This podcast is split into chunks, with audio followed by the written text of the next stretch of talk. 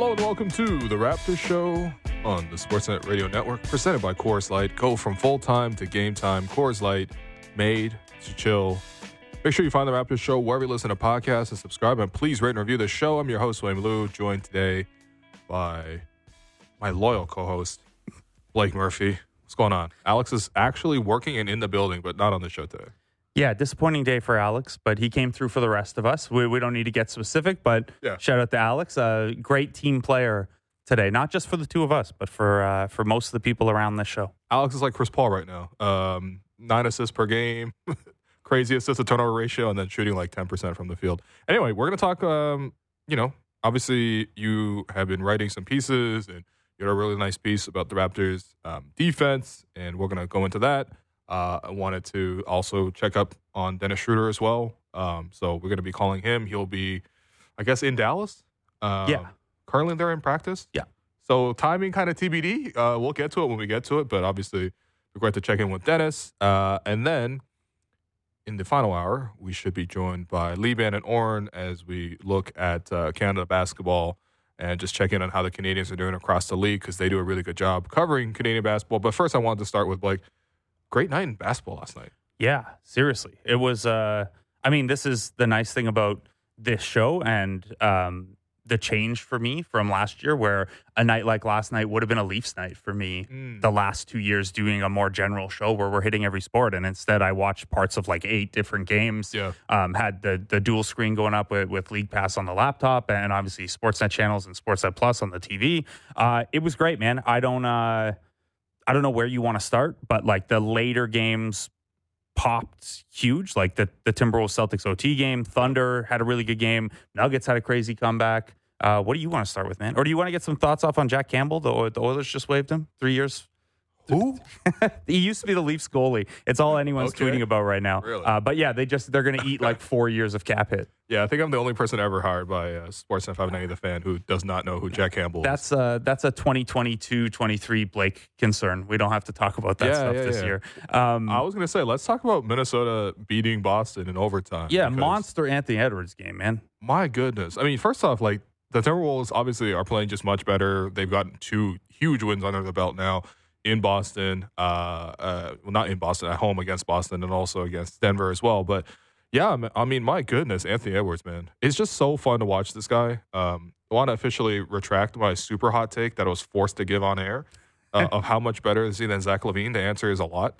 Um, no, I mean, I just look, I really appreciate, especially young superstars coming in and being this um, aggressive, this dominant, and just having this mindset. Because like even on five fouls, defending, you know, Jayson Tatum, you know, to the very very brink, uh, and then also making every single tough shot, making the right passes as well. I mean, bro, he was fantastic, and post game he was fantastic. We'll get to all of it. And the, yeah, the shot profile in this one just shows the versatility, right? He wasn't the most efficient from outside, but he hit a pair of threes. He hit three or four mid range jumpers. He hit three or four in that floater range, high paint area. And then he got to the rim a bunch. So if you're talking about, I know we talk about three level scores. Our, our pal, Coach David Thorpe, would probably want four level scores to include the second box. Uh, he did it at every level, attacking what has been a really good Boston Celtics defense. And I know they were without Derrick White.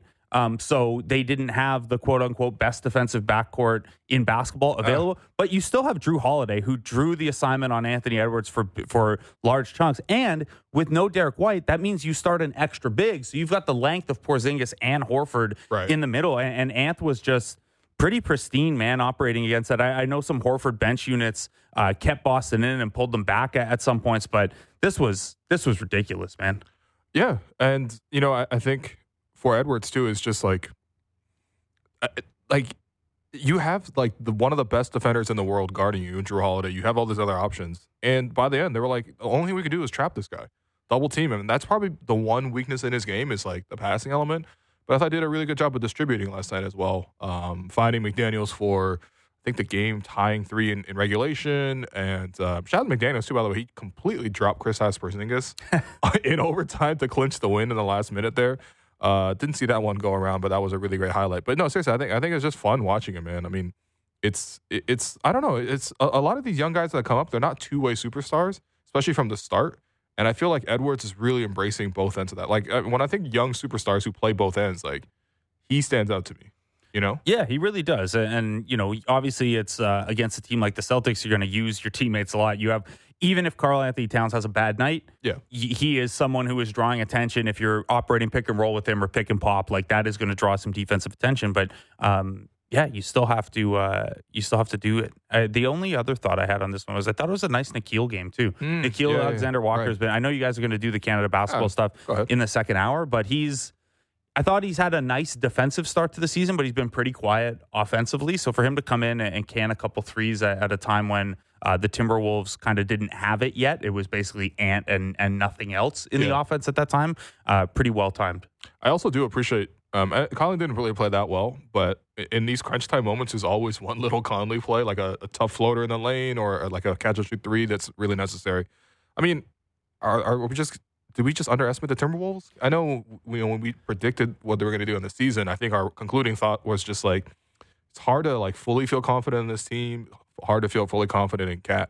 But I mean, their defense has been phenomenal to start the season, and if Edwards actually is like this every game, I mean, you know, I don't really see the ceiling for them too much. Yeah, it's it's. Uh, I mean, really, the ceiling will come down to the Cat Gobert tandem, and I, I think their ceiling is a little bit more matchup dictated than some teams. Okay. Um, but at the very worst, they're going to be huge, right? Like that's they played, I thought, poorly defensively against the Raptors in the season opener. Mm. But what you run into is they're just so huge. They're everywhere, Yeah, A- yeah. and they bring Naz Reid off the bench, so they're Right. effectively, you know. Three centers rotating through the power forward and center spots, and Naz Reid had a nice game yesterday as well. Um, Mhm. so they're always huge, which means the paint is always going to be difficult. Um, if we look at what they've done, you know, they they spanked the Heat team that has not been very good, but it's still the Heat. Yeah. Uh, they like you said, they they hammered the Nuggets at home. That's the Nuggets' only loss of the season still. Um, and then I mean, the Jazz aren't that special, but they Yeah, they they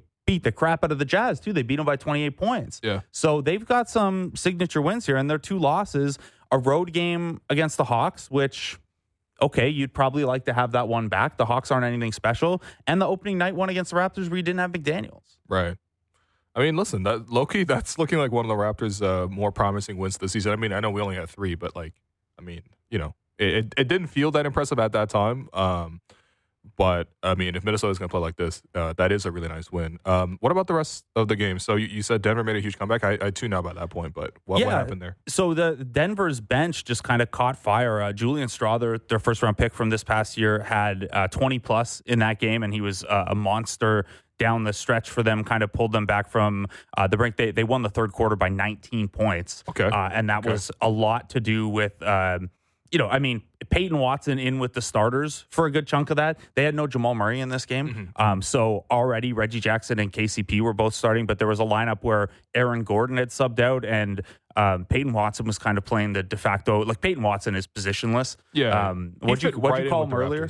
Huh? What'd you call him earlier? It's like Alex? uh, he's he's like a six eight Bruce Brown. yeah. It's crazy how athletic he is, um, and he can handle really well uh, for his size. Yeah, I he mean, came up with two fit one of the steals and two blocks Yeah. in a in a big stretch of play. So so that really swung the game. But in the fourth quarter, when you know at some point you got to go to your bench pieces, Mm-hmm. um, Julian Strawther came up with 21 points on eight of 13 shooting. He banged five threes.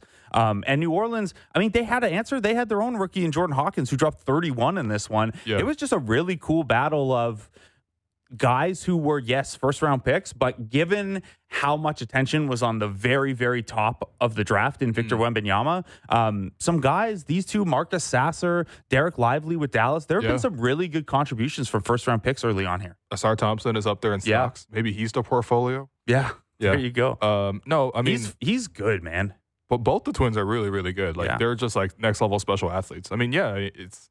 I, Hawkins was the guy. If, if people weren't familiar, like it was basically him or Gradey in terms of who's the best shooter in the draft. Mhm. And, and let's be honest, if Gradey had a 31 point game at any point this season, we'd be flipping up. We dedicate a full two hours to Gradey Dick, I promise. um, but yeah, I mean, he he really went off in this one as well. But uh, no, it's a it's a really deep draft. Honestly, if the Denver Nuggets actually get deeper, it's such a scary thought, man. That was their is- one weakness. And that's part of why, like, you know, you're trying to balance, okay, you just won a championship. You can't keep everyone together. Mm-hmm. Where can you let pieces go? And I I don't know that they would say this because they were so high on uh, Bruce Brown, and you don't want to talk negatively No, about no, a guy no. on his way out the door. But it's also what he did in the playoffs. Like it, it's one thing to like look cool in game eight of the season and have a nice game, But like, what are you doing But- in the conference finals? What are you doing in the finals, man? But I really do think Yeah. that Peyton Watson was a part of why they were comfortable with that. We saw them making trades in the offseason as well. They made that trade with the OKC Thunder where they gave up a higher upside package of picks for picks now. Yeah. Because they've done a, such a good job finding guys like this. Mm-hmm. Um, and, and it's not like Strawther is, you know, some unheard, like it's not like he was undrafted or anything like that. He was the number 29 pick. That's pretty good to have the number 29 pick come in and contribute for you uh, right away. But I really do think part of why they were confident moving off of uh, Bruce Brown is Peyton Watson last year in his tiny minutes and in the G League looked like a guy. And I remember, I think it was Paul George said on his podcast late in the year, he got asked like who's someone like under the radar or whatever, and he he pointed out Peyton Watson, and I was like, Paul George is is like that. He's watching G League pass. Um, but uh, Is that what they call it? uh, it doesn't exist. It but doesn't that's even what I'd call it Yeah. if uh, if it did exist. So yeah, I think if you're the Nuggets, you're you're really happy with how this has come together, kind of building out your bench for. You don't want to advocate for a team to get cheap. But the reality right. is, you're going to have to give some stuff up. You're going to have to lose a piece here and there uh, to stay at that championship level. And between Brown, Watson, Strawther, even Collin Gillespie had a had a decent Hmm, game yesterday. Um, uh, another undra- uh, an undrafted guy Yeah. uh, who who they've added to this mix. I think you got to be really really happy with how that depth is shaken out. Now deadline time, maybe you're still looking at an upgrade because Probably. you know It is a really young group. Like when you look at it off the bench, I mean, typically Reggie would start come like come off the bench. yeah, and he's been very involved. I feel like every time I watch a Nuggets game, I'm like, oh, it's a lot of Reggie Jackson. But yeah, still, like there there aren't those veteran contributors. But yeah, I mean, I agree. Like th- this is essentially how you would sort of keep it sustainable, keep it like cost prohibitive as well. It's not like Denver has like all the money in the world. yeah. I mean the Uh, the Kroenkes are historically quite frugal on Oh, the yeah. basketball and football side. They own they own a soccer team too. They own Arsenal as well. Okay. They're not frugal with Arsenal. I, I I have to say that. All right. Um, I think they've they've they've used their Bruce Brown budget for for Declan Rice, which I think was actually quite quite a good deal. Um, and then the last note you had in here, Chet is pretty close to Wemby's level so Mhm. far, and I, I feel a little bit like obviously everyone's been fixated on Wemby. He's been amazing, but you actually kind of blew my mind when you were like, you know, low key Chet is actually slightly outperforming Wemby to start the season. Yeah, and I don't mean this to be that Chet is better than Wemby Yeah, yeah, or sure. things like that, but Chet is also technically a rookie, and right now uh, it looks like we're running back the Ben Simmons, Donovan Mitchell. Hmm. Wemby's going to have to show up in a size quadruple XL sweater that says like real rookie or legitimate rookie or, or whatever it was that Donovan Oh, Mitchell I did. about that. Yeah, I forget what the sweater said, but he like wore something that took a shot at ben, at the fact that Ben Simmons wasn't a uh, Really? an actual rookie. But right now, um, Wemby's averaging 19.4, Chet's averaging 17. Wemby's at 8.4 rebounds, Chet's at 8. Um, Chet's assists are ahead 2.7 to 1.7. And then they're both, Chet's at 3.4 stocks and Wemby's at 3.9. So we're talking, Wemby's got like a two point edge and everything else is, pre- and Chet has a one assist edge and everything else is pretty, pretty close. And then the Thunder have obviously been a, a little better as a team. Now, Chet has way more help. He has Shai feeding him these spots. He's anchoring a defense that already has Lu Dort and Jalen Williams, and there are more pieces there. But we know how Rookie of the Year voting goes, and it's uh, it's almost always a stat award. Yeah. So I, I just put the note in there because I think here, a couple weeks in, it is a one A one B situation and not a one two situation. No, I mean, first off, like, you know, I, I think Wemby is a little too popular not to win it. Honestly, as Yeah. long as he stays healthy and all that kind of stuff. But I mean, that, Chet is fairly close, and I am really looking forward to seeing at least their first matchup. Um, Chet definitely has a better team around him. Yeah, that and that's like that's going to be the tiebreaker. I, I do Yeah. think people would use it against Chet that he's you know he had last year to red shirt. Yeah, Um, I think it genuinely helps. Like, I don't. You Yeah. know, it's like what what the, you get to sit on the bench and pick up the speed of the NBA. Yeah, you're yeah. in NBA practices. You because you're injured. Obviously, an injury is not good, but that Right. gives you all that time to focus on player development. even adjusting in your life. Yeah, You know, you're, Uh, you're fully settled in and everything like that. so that's real. By the way, Will uh, circle your calendar next Tuesday. They're the early game on the TNT doubleheader. Oh, okay. I will definitely be tuning into that. Mostly because um, this is just the direction of basketball that's moving it towards. You know, this uh, stretchy seven foot like noodly people uh, with every skill in the book. Because I also watched the uh, whatever. Well, Wemby did not play well last night, or just uh, overall the, the Pacers, which is amazing, um, and blew out the Spurs. But um, the warm up drill, watching Wemby do the dribbling drill with the two balls. Like, first off, it's not even fair when Wemby puts it between his legs because I feel like There's so much what's the space. area of the triangle underneath his leg? Yeah. it's ridiculous. Well, this is this is Yeah. what he does. He does the two balls at once. Yeah, he yeah, does yeah. the double crossover at the same time between the legs. Yeah, which is like a go-to skill for like pretty much all every guard in the NBA will, will do some sort of warm-up dribbling drill like that. Um, except it's Wemby. Yeah. So, anyway, uh, exciting times, exciting times. Okay, um, I wanted to pivot over to the Raptors as well. Um, you wrote a great piece over at sportsnet.ca where we can find all your work, Blake. And, um, you know, you, you checked in on five statistical trends on the Raptors defense to start the season. And I, I have to say, like, reading this piece, I mean, really clarified a lot of sort of what we see on the eye test, which is uh, always reassuring. But the Raptors, despite you know having a losing record so far on the season, have always has been really really strong uh, defensively, which is exactly sort of what we expected. Um, so I'm just waiting for this page to load because Yeah. I want to get to the first trend. There we go. They're uh yeah, so right now there's sixth to set the table here before we Yeah. get into the specific trends. They're sixth overall in defensive efficiency. So that is points per hundred possession. So we're just controlling for pace and we're cutting out garbage time. Mm. So once Okay. you're down, once you're up or down 20 points or whatever in the fourth quarter, cleaning the glasses where we get these stats, they just cut off the garbage time Mm. So for had us. to cut the Bucks game. yeah. Uh, It's the only garbage time game, I think. So the Raptors are sixth in defensive rating. They have played Philadelphia twice, and Philly is the number one offense in basketball so far. Okay. They have also played. Who else have they played?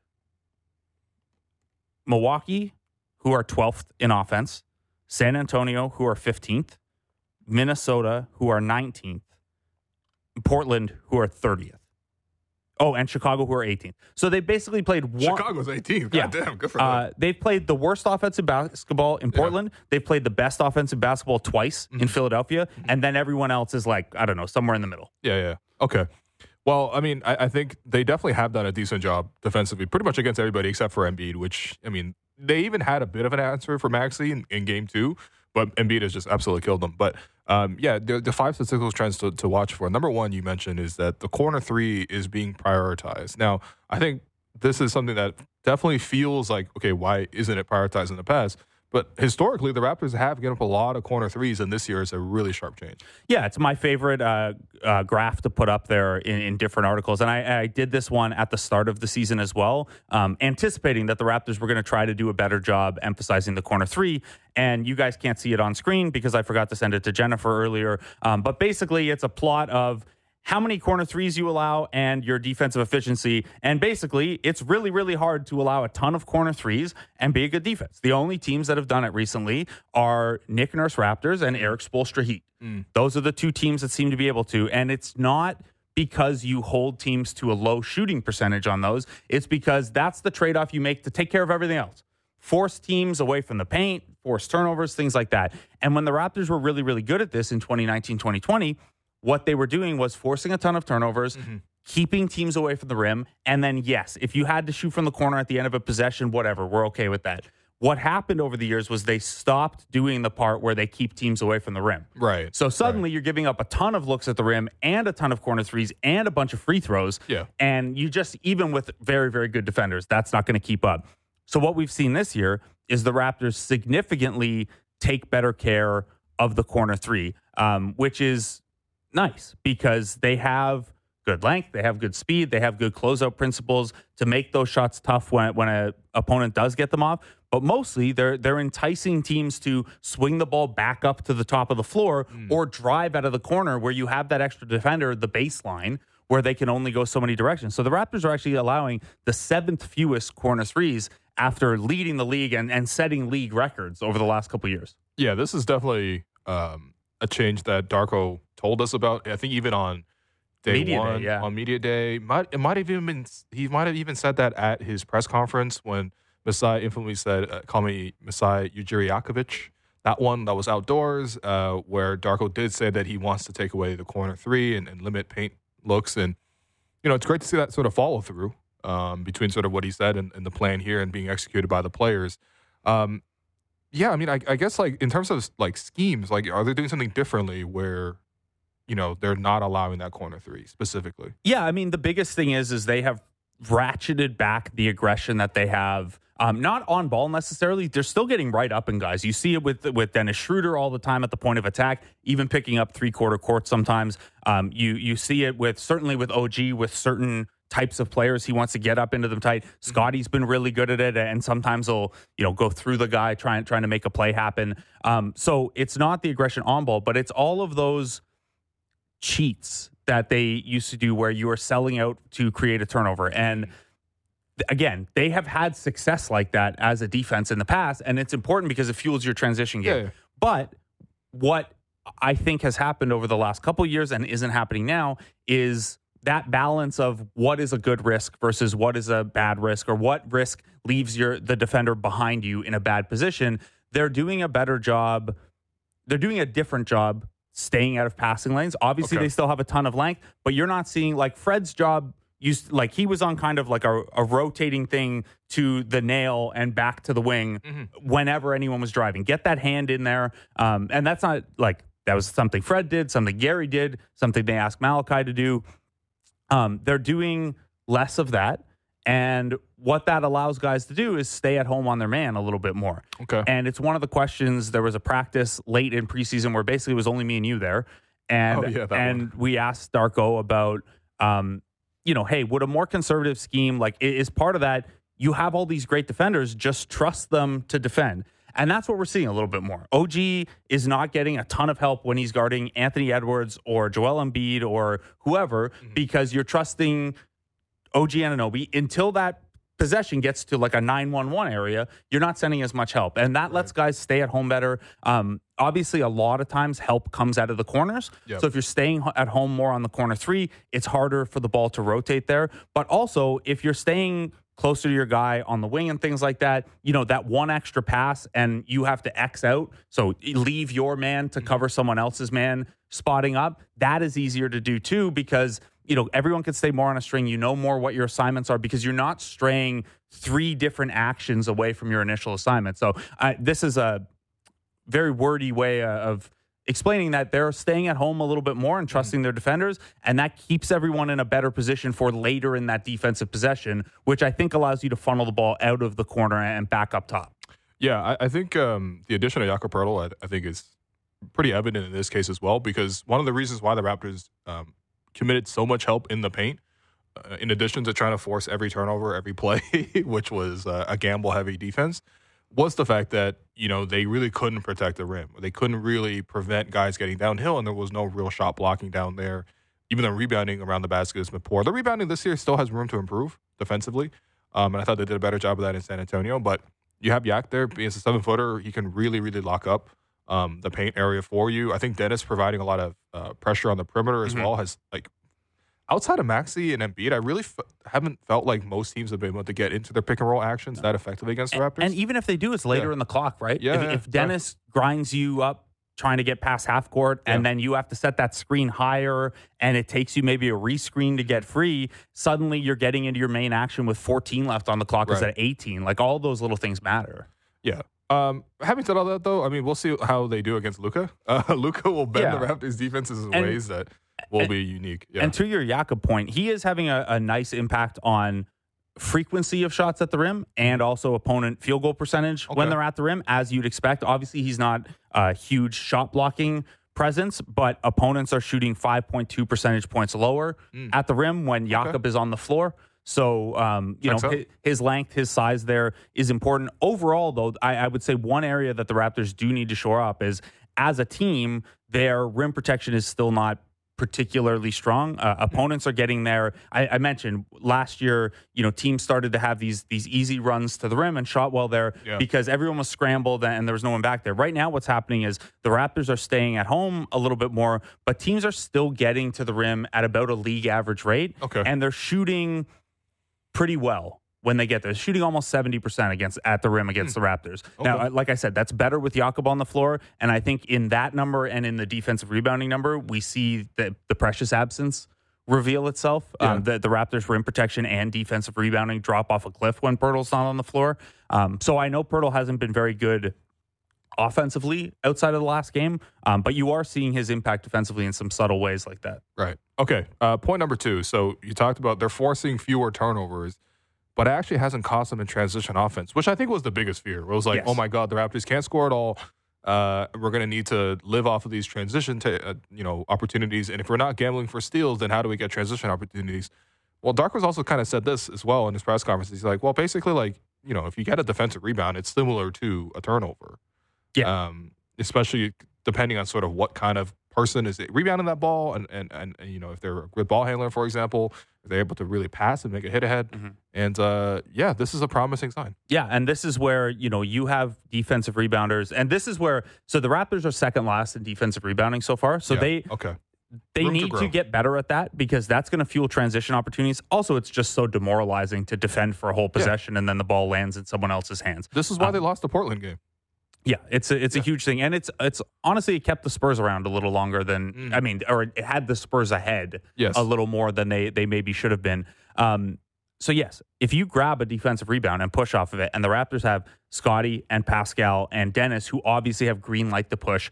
Gary has green light to push if he comes down with it. Even OG probably has like a He's had a couple of transition finish. He's usually the Yeah. trailer on the plays. Yes, but he- he's been aggressive. and that's usually because he's defending the shooter. Yeah. and you it's hard to get the rebound if you're defend if you're the primary defender Sure. on the action. Um, but he's allowed to to push it. Obviously, Malachi can go. So all of these people are empowered to as soon as you grab a defensive rebound, run. So what's happened here is they are 23rd in the league running in in how often they run off of steals. So that's way down. But they are by far the most effective team in basketball running off of live defensive rebounds. They're number one in points per possession. Wow. Um, they're they're only eighth in frequency because again they're not defensive rebounding well enough, but they are lapping everyone in terms of points per play when you can get a defensive rebound and push. that's really that's really encouraging because I think that that's another thing too that you hear from Darko is he wants the pace to be Mhm. high at all times, and I think this is where Dennis has really helped too. I mean, Mhm. Dennis is, uh, has done really really well in, in making the right decisions in transition, but also keeping up his energy.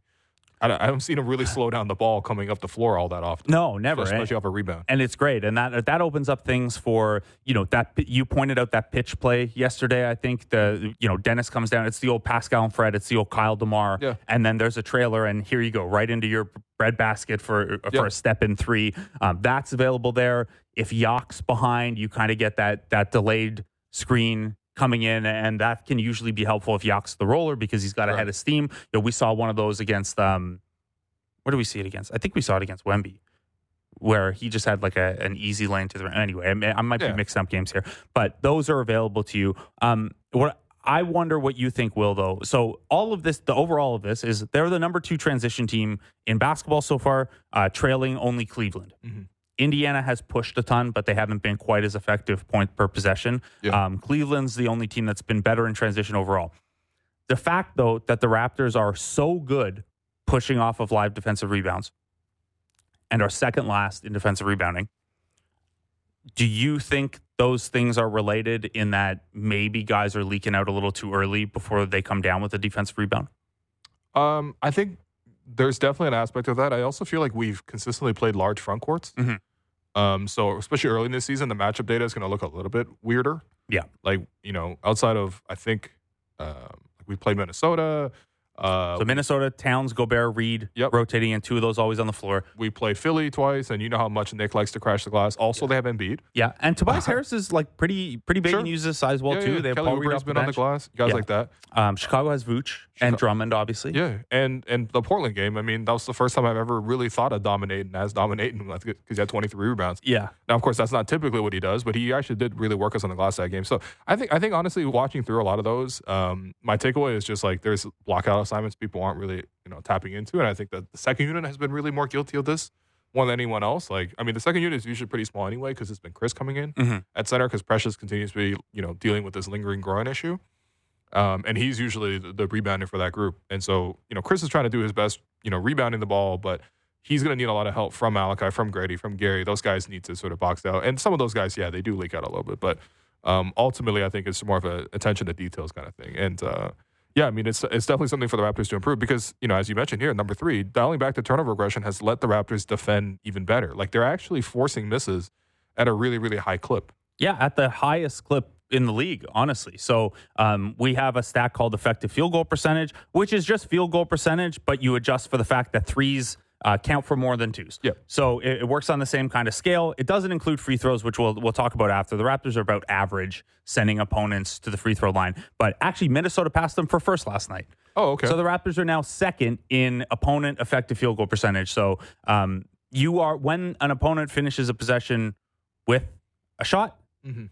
again excluding free throws, they're getting less than a point per shot. Hmm. It's only Minnesota and Toronto who are doing that around basketball right now. Now that'll normalize. No one was that good last year. Milwaukee led the league at fifty two percent effective field goal percentage. Um, but that's a really good sign. Now, some of that might be noise. We know that over a decent sample, you can't really force opponents to miss a ton of threes or make a ton of threes. You have way more control over how many Mm. they're Yeah, taking right, than than um, how many they're making. But you do have control over mid-range volume, and we know those are less efficient. You do have control over um, how well teams shoot at the rim against you.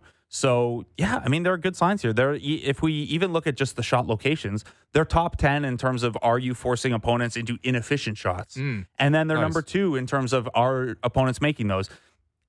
Some of it might be noise. Some of it might also be OG, really good defender. Yeah. Pascal guarding a lot of guards who he has size over and can get a hand up on. Yep. Scottie Barnes in that lower third has been way better defensively Yeah. than, than he was last year. Al always flashed it, but we're seeing it more consistently now. Um, and then, like you said, you have Jakob around as well. hmm Yeah, we have no uh, we have no weak spots in the starting five, which I feel I feel like last year there were definitely lots of moments where you'd have to cover for the fact that you didn't have a center, so you're playing like Pascal or Scottie or OG at center, uh, so you have to cover for them um, because of the fact that they're in a mismatch. You have to cover for quicker guards. You know, like okay, if, can Fred sort of survive on some of these guys? We saw Scottie guard a lot of point guards, partially for that reason.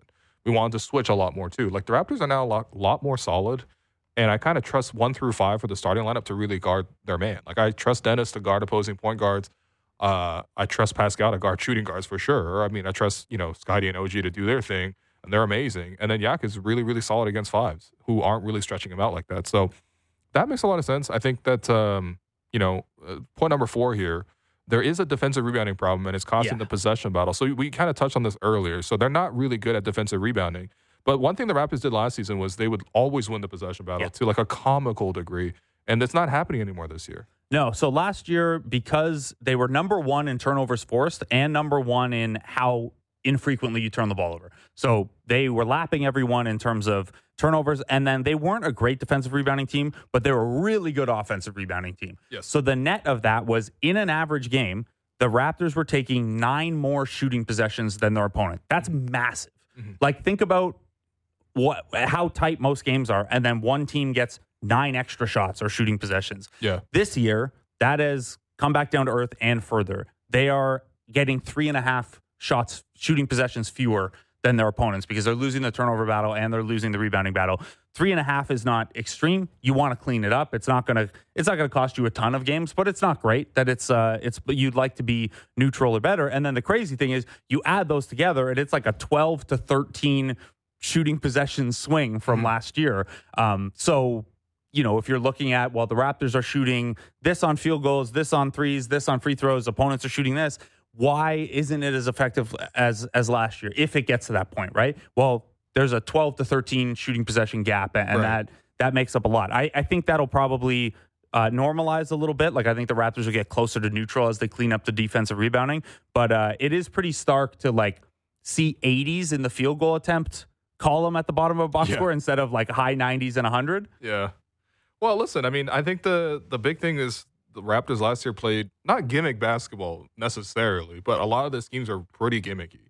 We're gonna try to gamble from every steal. We're gonna try to go so hard for the offensive rebounds, and we're gonna double team the ball all the time. And it's like it just didn't feel sustainable. Like especially when you came up against like more serious teams, especially when you came into crunch time, where it's like, okay, maybe that little like scramble defense works in the first couple quarters, but down the stretch in the fourth quarter, when teams are really locked in, focused, and they've seen it for three quarters, they're like, okay, we can pick this apart. Uh, and then the Raptors didn't have any sort of half court offense other than sort of standard pick and roll or even isolation to fall back on. Now it feels like, okay, yes, it's, you know, we're going to take away some of the benefits of that, but we're going to play more solid overall. Um, and, you know, I think it's just a more like optimistic approach long term. I think it'll just create for better results. And, and Uh, hey, if you can if you can thread this needle of you're more solid defensively, you're you're forcing fewer turnovers, but you're still able to run because right. you shore up the rebounding and, and you have guys who are such good transition players. Um, again, it's a needle to thread. It's not. We saw against San Antonio how bad the offense can look when the transition game dries up.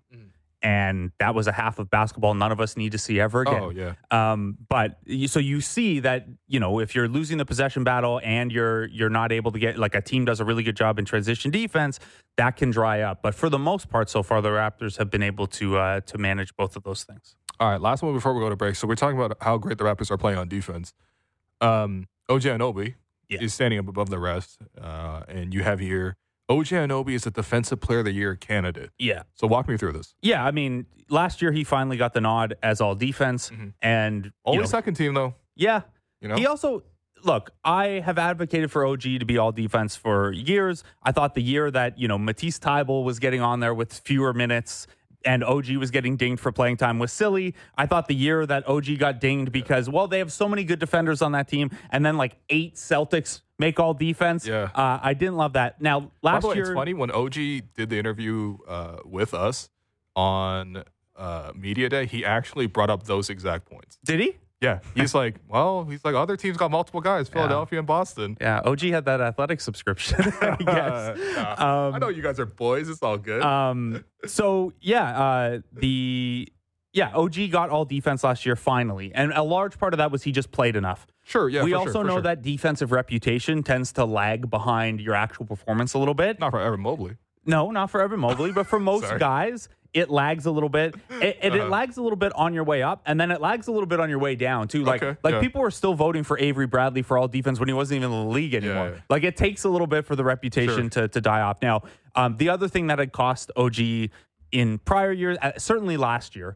Uh, and maybe why he didn't get all defense first team is you got to be on a really good defense Yeah, yeah, to get on sure. defensive player of the year ballots. So they were 14th in overall defense last year. I thought OG statistically was the most versatile defender position wise. He was obviously a very good individual defender. Um, he was third in defensive uh, EPM, which is kind of my preferred catch all for Okay. on off metric. Uh, you can find that at dunksandthrees.com. I thought you were gonna say you could find that on the Slob Wizard segment tomorrow. Yeah. yeah.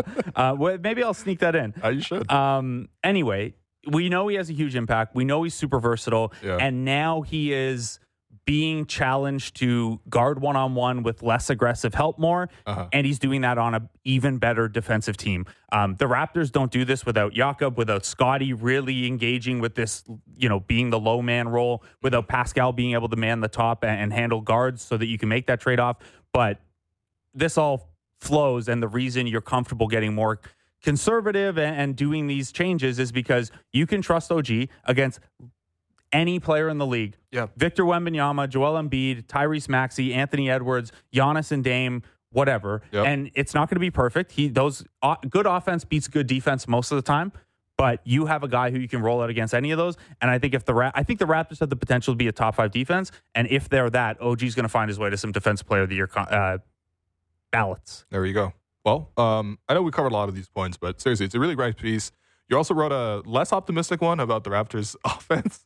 So Yeah. you should read the other side too. Like That, obviously, that one was before the the Spurs game, where the first half was all the things that I had warned Yeah. about, and then the second half was like, okay, well, what if Scottie just takes over? yeah, yeah, which is Which the, was one of the points. it's the, it's the point of the whole season is uh, what if Scottie just takes over and saves us all, uh, like he did yesterday. But anyway, we're gonna take a quick break. I've been your host Will Lou. You've been listening to the Raptor Show on the Sportsnet Radio Network. When we come back, we will talk a little Scottie.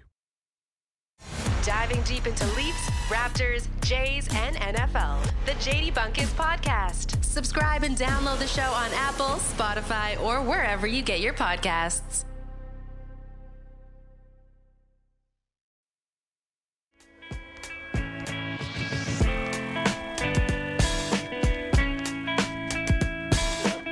Radio Network, I'm your host, Wayne Lou. Continue to be joined by co-host Blake Murphy. So as we teased before the break, uh, wanted to talk a little bit about Scottie Barnes because, I mean, it feels like everybody's talking about Scottie Barnes. It's like all of a sudden, if you play Wemby and you outshine Wemby, all of a sudden people tune in. They're like, whoa, hold on. What's going on with the Scottie Barnes person?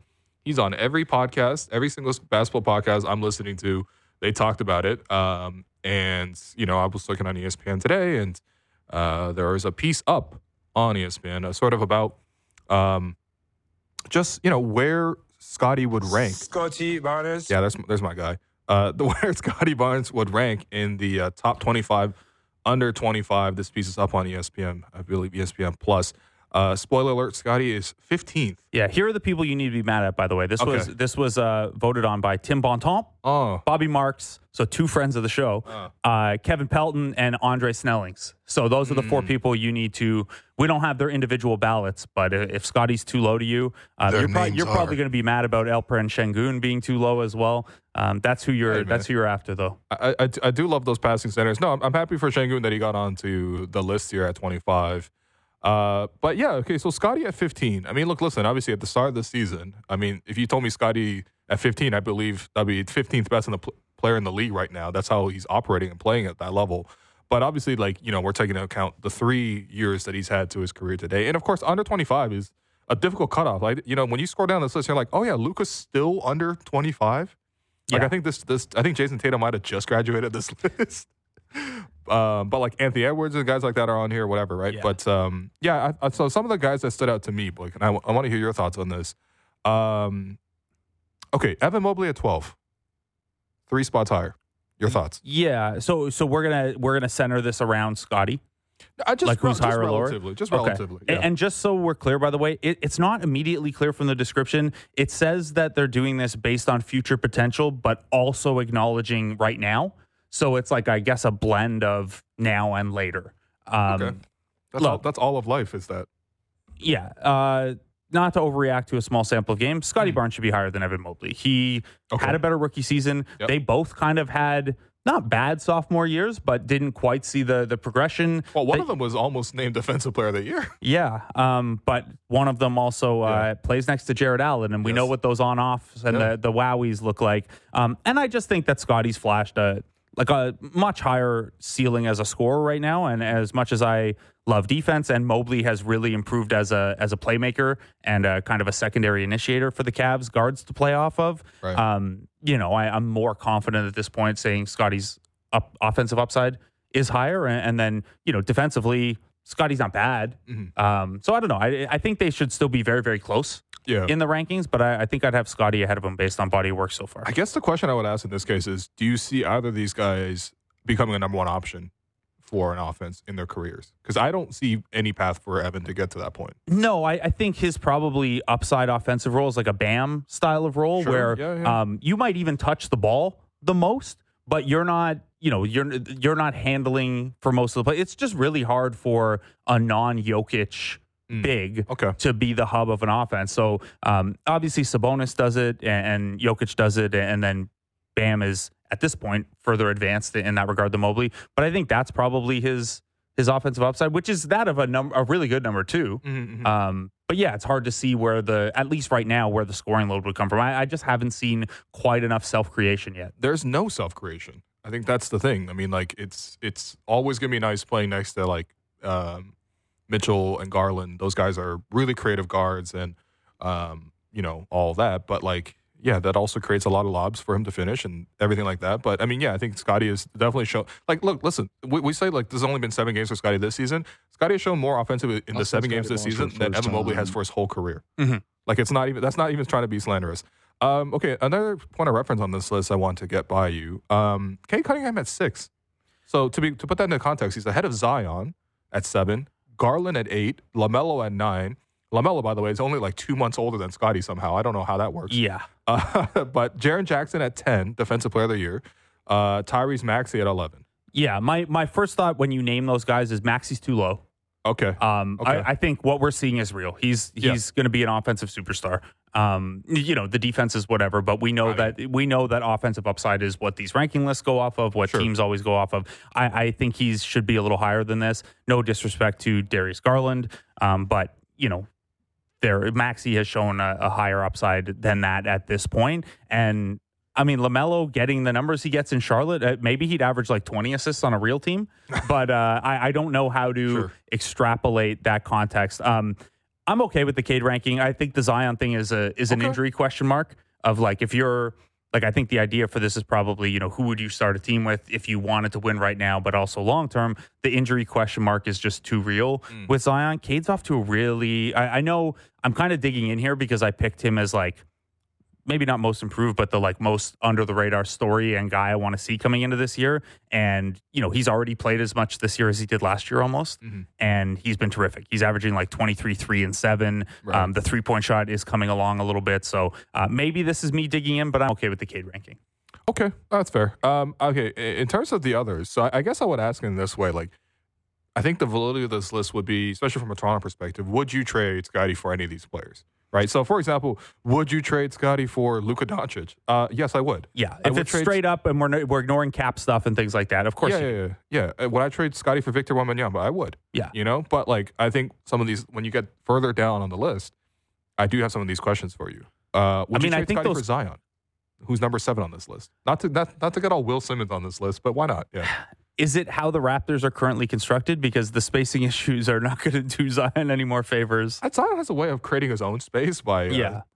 bowling over people. Yeah. Yeah. I think the injury concern worries me too much. Like, I agree. like you've Yeah. got like if things go well and he wants to stay, you've got like 12 years of Scottie. Yeah, I mean, And also, if I- you asked me this summer, I might have said probably. Uh, but having seen these seven games, I'm saying hard no. Also, I just like I don't I don't know how if he's going to hold up. Like I he's Sure, played yeah, no yeah. games. Yeah, you're right. Uh, He's played 114 games. Okay, yeah. So it's it's a no. You know what? It probably was a no in the It's definitely a no for me, dog. Okay, thank you. Uh, would you trade it for John Morant, number five on this list? Uh not right now.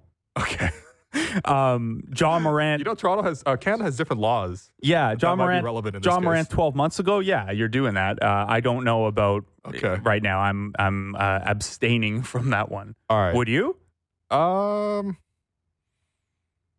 No, I think actually, honestly, I think I would probably hold on to Scottie. Okay. It's just a, I mean, listen, it's there's two more years for Scottie to get to 24, where Jaw is at right now, and based on how much he's rising right now, it's going to take a lot for me to even give it up right now. So probably not. No. Okay. Let's do what I think is the hardest one on here. Okay, go ahead. Would you trade him for Maxey? I would love for them to play together, but it is not the question. Yeah. Uh, no, probably not. No, Okay. probably not. Um. Let's let's spin it this I way. don't think I don't think Philadelphia's doing that deal either. no. So and so this is not like okay that means that Scottie should be above Maxey. I don't really think so. But right now, probably not. No.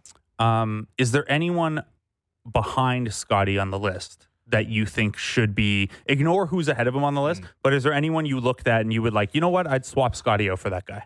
Uh, so I mean, it's like Franz Wagner at 16, Jalen Williams at 17. Those are all like really really high upside prospects for me. Josh Giddey at 18, Jalen Green at 19, but probably not. No. Worth worth keeping in mind, Wagner and Giddey were guys they could have had in that spot Yeah, at the draft, uh, right. anyway, so Exactly, and I think for for Scottie's case, it's just there's a defensive impact that is much higher than those two other guys, especially because it seems like Scottie's offensive jump right now has closed a gap. I mean, I don't even think there was like, I don't think Josh was like, like for example, I don't think Josh Giddey was like head and shoulders above Scottie offensively, even with last year's Scottie. Um, but right now, especially with the leap that he's taking offensively, no, I will probably wouldn't take that. No, and Yeah. Franz, I mean, Franz is a better shooter. There's no doubt, but I mean, like, I don't know. yeah. Franz is also not not Probably- underwhelming probably not. this year, but he's having you know I, I picked him as most improved player. Yeah. um, like the breakout, the whatever whatever we called it at Sportsnet.ca. But uh, yeah, he's just kind of been a slightly more refined version of last year's Franz, which is still a really good player. But uh, I kind of thought coming out of FIBA he'd unlock a little bit more. I guess it's it's a little tough with him and Paolo being two spots apart. Yeah. on this list too is you're trying to develop two guys simultaneously as potential offensive hubs. Yeah. Well, I mean, listen, Paolo would have been an interesting one. Yeah, one spot ahead of Scottie. I, man, Paolo's offensive game is so like, it's, it's like a, a little bit more refined, I would say, than Scottie's. Um, but I think Scottie is a better passer, and defensively, I think is ahead of him as well. So I'd probably say no to that either. And and that Paolo was defensive uh, or was rookie of the year. And I guess we're running out of time. But my question was going to be, um, based on the last three drafts, which players would you have taken Scottie um, over? Because there's a lot of good players that have come into the league. You know, just really quickly, Cade, Mobley, Green, Giddey, Franz for 2021, Paolo, Chet, Jabari, um, Jalen Williams uh, from 2022, and then 2023, Victor, uh, Brandon Miller, and uh, Scoot Henderson. But anyway, we are going to take a break. Uh, if you want to go be mad at this article, go ahead. and, uh, you know, it's easy content for everybody. But we're going to take that break. I've been your host, Will Lou. You've been listening to The Raptor Show on the Sportsnet Radio Network. When we come back, we may or may not have Dennis Schröder, so we'll see.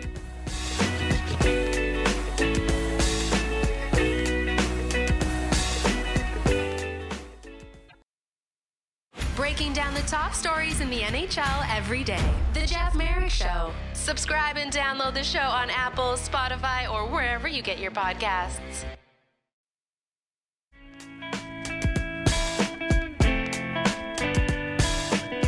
Welcome back to the Raptor Show on the Sportsnet Radio Network. I'm your host, Will Lou. Blake Murphy has jetted off for an exclusive interview that uh, we'll bring you later on this week.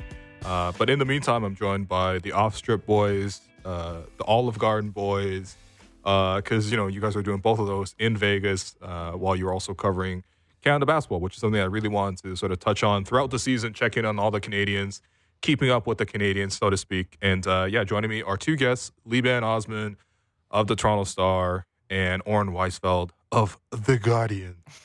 What, what's up, boys? How you guys doing? What's up, man? Chilling, man. How you been? Yeah, yeah, nice. Very soft spoken, even though Alex told you guys to speak into the microphones. It's all good. It's all good. So, listen, you guys both uh, do a really great job of covering Canada basketball and keeping abreast of sort of what the Canadians are doing across the league. Um, and so, I kind of wanted to just sort of check in with you guys, maybe even once a month, just about like, you know, how the guys are doing. You know, who's going to make that 12 man roster when we get to Ooh. Paris 2024. You know what I mean? Like, I think that we know some guys that are definitely going to be on it. Um, and we'll start there in terms of the World Cup heroes. And I think for me, when I think about the World Cup, there are two heroes. I mean, above all else, really. I don't want to disrespect the other guys, but above all else, Shai, Gilgeous Alexander, and Dillon Brooks. Um, how's Shai doing on the season? We'll start with you. Well, actually, whoever wants to start, go ahead.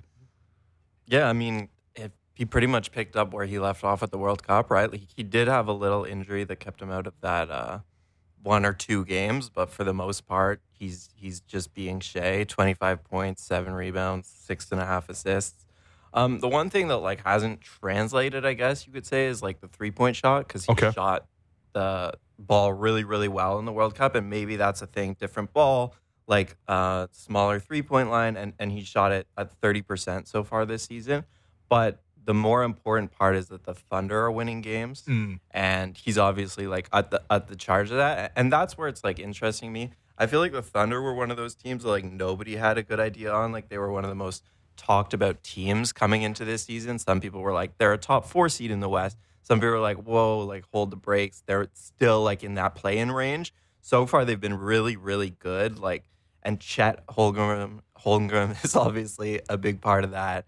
Um, Jalen Williams is obviously a big part of that. But Shai is that guy for me that I've always looked at as like, okay, how come the Thunder, like so young, shouldn't be like this mature, this steady on a night to night basis, play for each other this much? And they do. And it's like, it has to go back to the leader. And then you also saw it this summer, just his ability to lead a group, bring guys together. I think that's the most impressive part about Shai and just the way he's been able to make this Thunder team take a step each and every season is really impressive. Yeah, you called me crazy. I took Shai ahead of Joel Embiid in fantasy this year, just because I'm like, after watching what he Bro, did in you, the but World you Cup, know, I but was you like, know Nick Nurse going to play Joel Embiid 42 minutes a I night. know, but I was just like, I didn't want to risk the injuries. Maybe Joel gets injured, Okay, but yeah, um, Shai, I'm not like he's by far like I, I think he's. I was having this debate with people. I'm like, I think him and Luke are discussion. To me, that's that's where I see Shai in terms of Right. players in this league. So, um, yeah, and I'm not worried about the shot too much. Like it's been like six games in the season. His steals, like he's I think he's amongst the top in the league at that. Yeah. So, um, yeah, he's Shai's the best Canadian basketball player in the world. So, yeah. Quite possibly ever. I know we had that the, the Yeah. discussion in the summertime too. I think obviously Steve Nash got the two MVPs, and I don't think anyone's ever gonna be able to to match up with that aspect. You don't know, maybe. But you know what? He he is that level. Yeah. Um, okay, so Dillon Brooks. Um, I know I've already mentioned this on the show, but it still blows my mind. His true shooting percentage right now for Dillon Brooks, seventy four percent. Yeah. Uh, I think averaging around 17 a game, playing great defense as always. Um, and yeah, I mean, the Houston Rockets more competitive than previously. I mean, not hard to do that, but I mean, still a large part because of him, uh, because of Fred also joining the team. But I mean, I think Dillon is like really, really carried over the momentum from the summertime. I was gonna say like the the shot to me is like like like I think a lot of people too like uh, you see, you hear Giannis, you hear Jokic talk about how the World Cup playing and that helped them, that that kind of stuff. You can watch Dillon Brooks; it's clearly translated. Mm-hmm, Right, And right. if um, I don't know if you heard about the meme of that the girl saying, "I'm sick to my stomach." Like if I'm the Memphis Grizzlies, like Mm. Oh, yeah. and the way they just they they threw him under the bus. Now they're what one and six to start the season. Mm. They scapegoated him for talking trash to LeBron James. Like like you want that type of guy on your roster that will uh, get people pissed off at you and you, you like people to rally around. You know, so if I'm them, I'm, I'm sick to my stomach that I'm, Dillon Brooks is having a career year probably. So Yeah. Yeah, it's it's definitely a bad look for Memphis, right? Because the whole kind of thing about Brooks was like he can't play this role that we're asking him to play. He's a chucker. He's not fitting into his system. And then he goes does what he does with Canada where he really started that tournament just like shooting open threes and, and passing and playing defense. And as the tournament went on, he picked up the scoring duties just because it was necessary. And now in Houston, like he's playing a role. He's taking like those long twos out of out of like his game for the most part. He's taking good shots, as you mentioned. The the efficiency is way up. The points are up. So I, I think like in that way, and it's been written about, but like he's kind of rewritten the the narrative on his career, right? Because people saw him as this guy who wasn't like a team player, who couldn't fit into a role, couldn't play like with stars mm-hmm. in a system.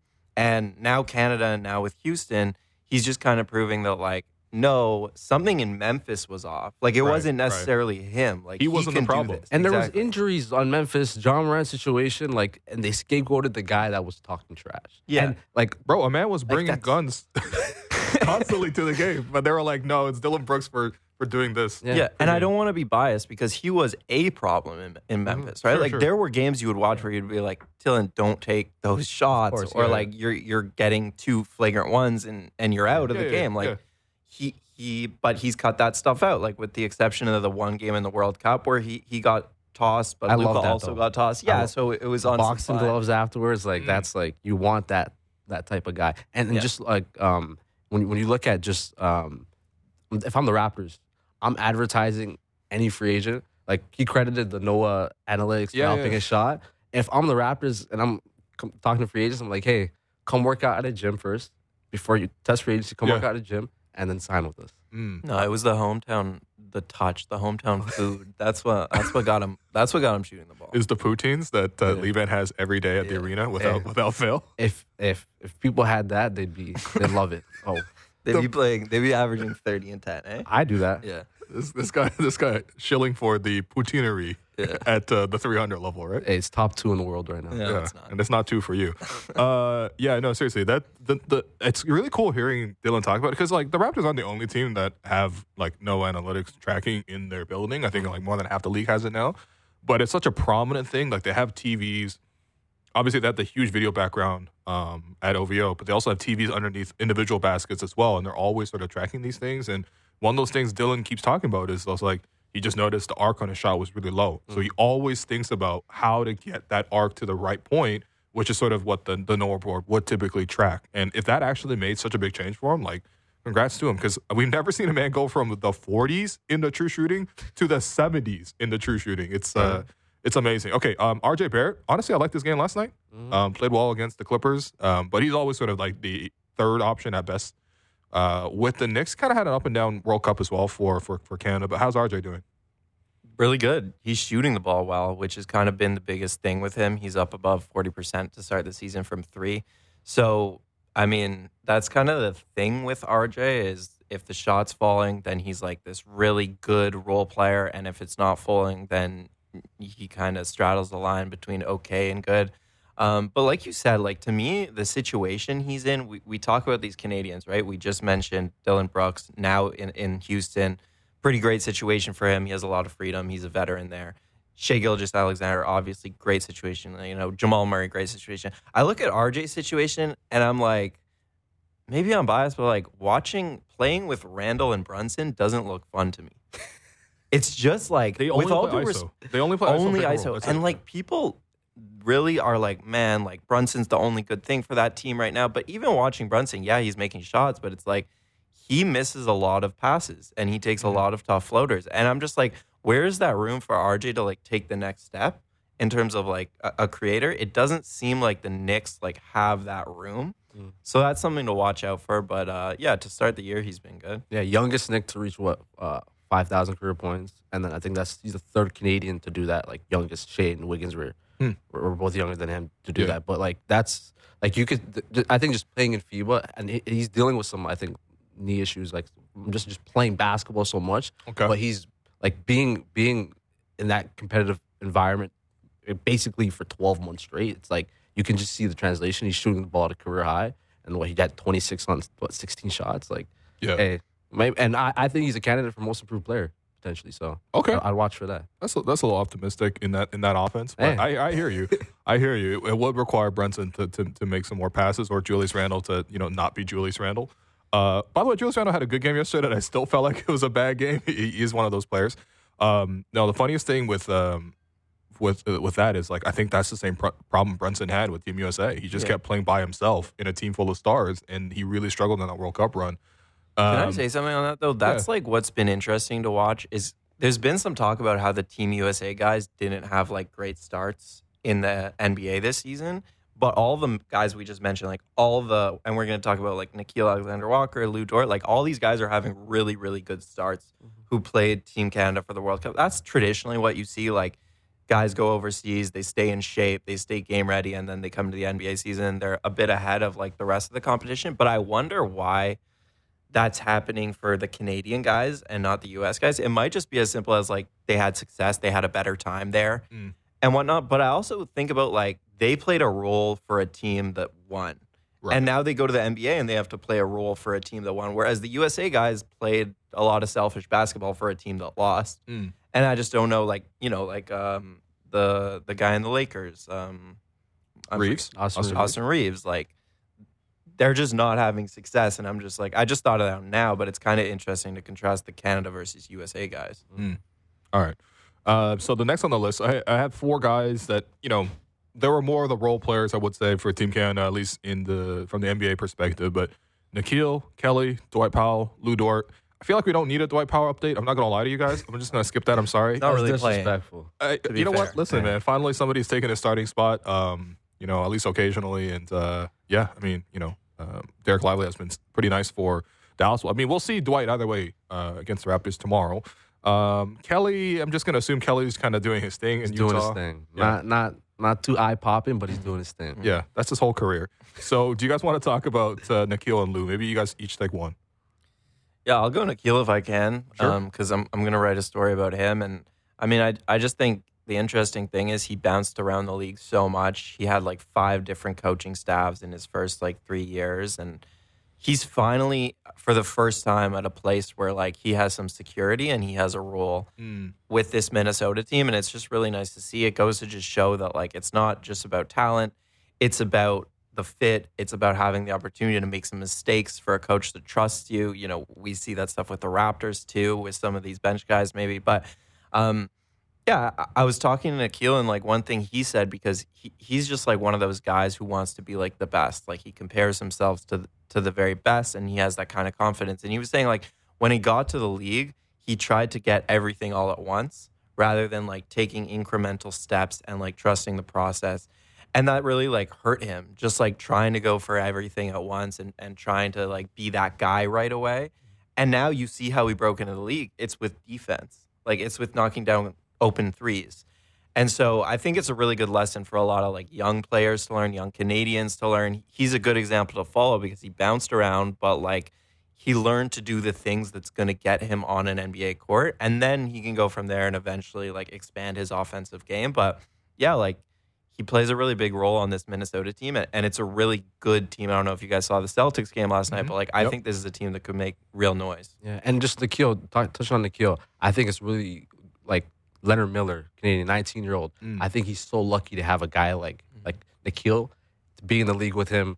He's just straight off coming from the G League to learn how the ins and the outs of the NBA and have a guy like that that can teach him like, hey, this is where I went wrong with stuff, you know, and this is stuff that you should kind of shy away from or whatever it is, you know. So um, coming into that, Leonard's not going to play much this year, but um, being able to have a guy like Nickeil, also from Scarborough, same area, those guys they played together together in the what do you call it, the Toronto Pro Am Summer League. This, they've been together for a while, so Mm, okay. um, they've been yeah. So it's, it's cool to see that they have that type of relationship.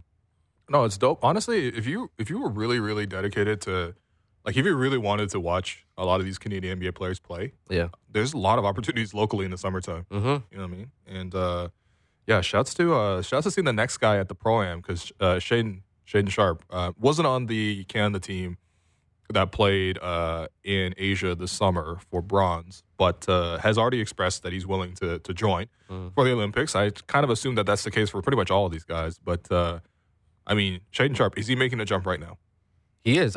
I'll be honest. The Canadian basketball thing about he kind of. I asked him about it when he came to Toronto. He kind Okay. of dialed back on it a bit. He said he's going to evaluate at the end of the season of like what that looks like for him. You tell me it was a pump fake? I, I think it was, but like I don't know. Oh, That's what he okay. told me specifically. He's to evaluate at the end of the season, like wh- what's that's to look like. But um, I, I think at the end of it, it's going to be Canada basketball's decision if they want to bring Sure. in. Okay. Like there's there's a lot of options. Yeah, yeah, yeah, Now right. they're they're going to decide if he wants to go. But if I don't even know if he'll get minutes. That's and that's no disrespect to him. but the thing too is, I think a guy like Shaedon could be on the roster and he'll accept a bench role. That's you Yeah. watched him in Portland what he just did this past year. He was like last year he was okay with coming off the bench. The season he started off Mm-hmm. the bench with Scoot Henderson as a rookie coming in, despite him having an Yeah. amazing season to close off. He was cool with Scoot Henderson, Simons, uh, Grant all starting ahead of him. And now that Simons was out, Scoot was also missing a couple games. He stepped in and now he's looking like the best player in Portland. So which is crazy to think about. And I credit. Um, I asked him about this because um, he's one of the rare guys that has his personal trainer travel with him everywhere. Okay. His personal trainer's name is Francis. Francis is a guy that Shai also got his work ethic from. This guy is like Okay. an OG, I would say, in like Canadian basketball scene.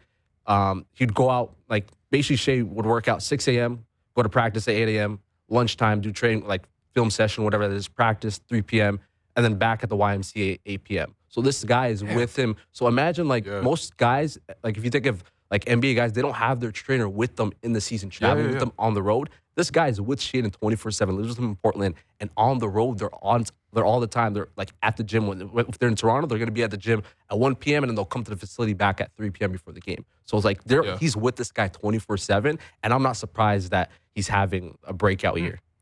I I think that's really interesting because he did miss like uh, like a miss some developmental opportunity. Let's say in, in Kentucky because he barely even, did he even play. I don't think He's he played at all. supposed to be Yeah. this. He's supposed to be uh, in the same class as Victor Wembanyama and Scoot Henderson. Bro. He was the number one prospect Ooh. in 2022. Ooh. People forget that because Yeah. he, he skipped Yeah. out, left Kentucky early, Right, which right. I think was a smart decision for him.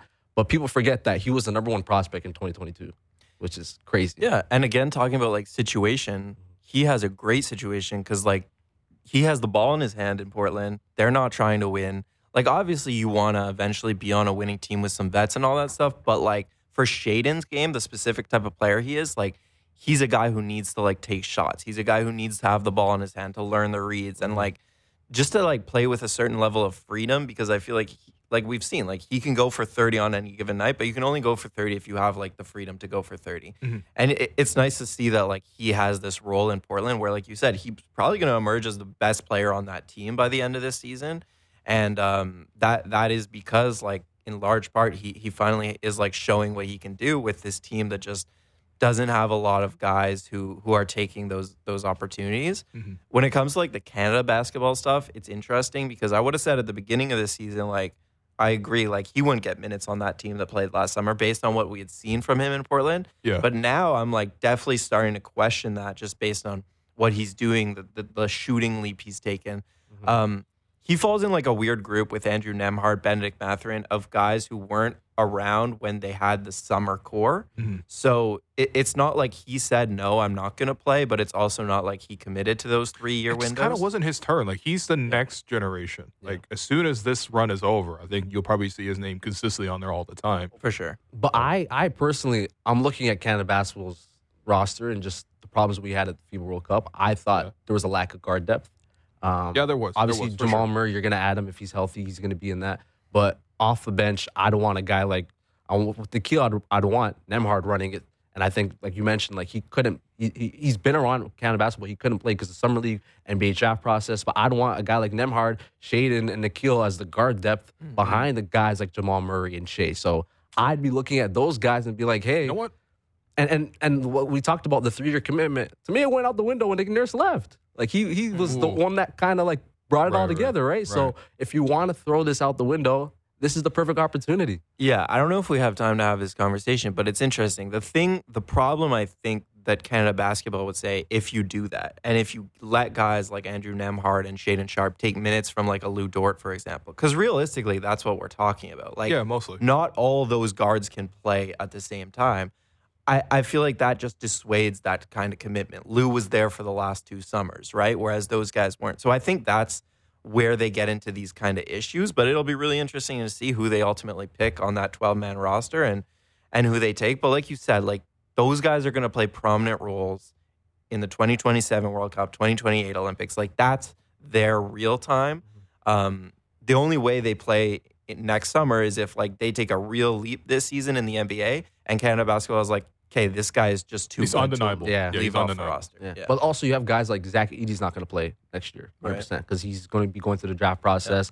So this roster opens to me. It's just like you got to figure out the guard depth issue and you got to figure out the forward situation. Just like who's going to guard a Jokic, who's going to guard a Giannis, Uh, who's going to guard a Embiid in USA we basketball. need a, Oh, we're gonna need Kelly and Dwight, man. Oh, we're gonna need some steroids. Uh, we're, I got one more in me. That's that's what these guys are going to be saying in terms of tournament runs, like a Vince Carter uh, in the Hawks era. Okay, I mean, look, listen, we're going to skip Jamal uh, Murray and Andrew Wiggins mostly because like we already know what these guys are already doing. Like, Yeah. obviously, if, if they're healthy and available to play f- and willing to play for Team Canada this summer, I take them on the team, no questions asked. You know what I mean? And that's where I think you get to that tr- spot where it's like, man, where do you even find spots for Shaden if you already have like Yeah. First off, who do you even start between all those guys, right? Because for me, like maybe in the past you'd say, well, yeah, we just you know axe Dillon, you know, bring Dillon off the bench. I'm not bringing Uh, Dillon can. Brooks off the bench I after what he did this summer. I definitely No, would. he's starting for me. Shea starting for me. Uh, and then yeah, you got to start Jamal and, and, and Andrew Wiggins, but that leaves out RJ Barrett unless you want to start with no center on the floor, which is not advisable for FIBA play. This is a good problem to have, though. Bro, the this fact is a great like we're gonna be in 2028 where we're gonna be probably cutting NBA starters. Okay, Yes. that's what I see. Like it's gonna be that.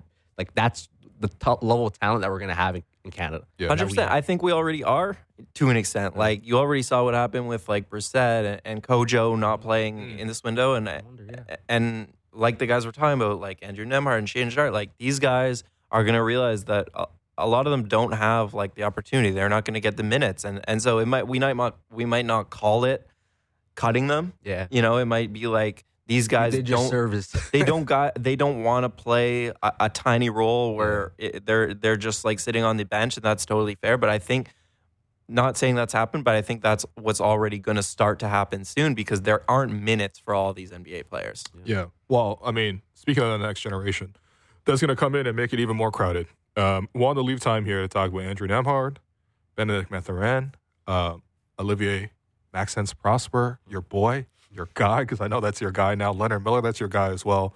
Um, let's let's start with the Pacers first. Uh, those two guys, you know, obviously playing pretty significant roles for them. Andrew just continues to impress me like constantly. Um, he's really played a lot of great defense. Even last year, I think um, you know Rick Carlisle really trusted him to play defense.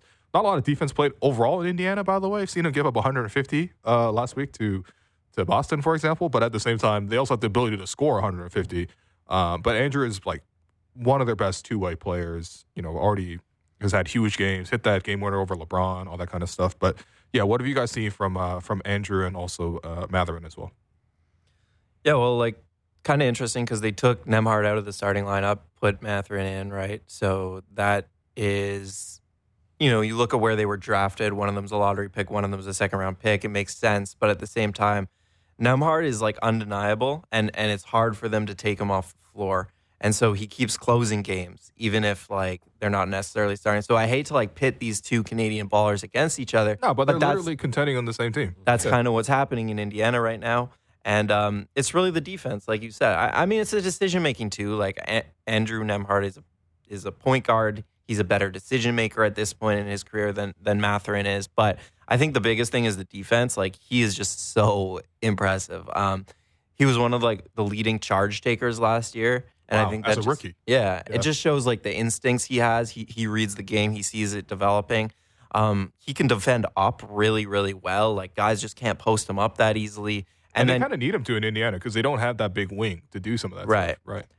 and then they and then he's like one of the best point of attack defenders in the NBA already. And I feel like usually with point of attack guys, it, it takes some years to like learn the tendencies of opponents. Like he came into the league and he was already elite at that. So honestly like one of the better defenders Canada has produced in a really long time, and I'm excited to see just the way he grows in this season. Yeah, that's four years of college for you. Like he, he came in ready, and I think Right. if, if he was available when the Raptors were picking, eh, bro. that that'd be very. I'd wonder because he worked out here, and I'd, that'd be interesting. for me when it comes to Ben. Though I still Yeah. think he's obviously trying to figure out his game. The shot efficiency isn't isn't quite there yet. Defense isn't quite there yet.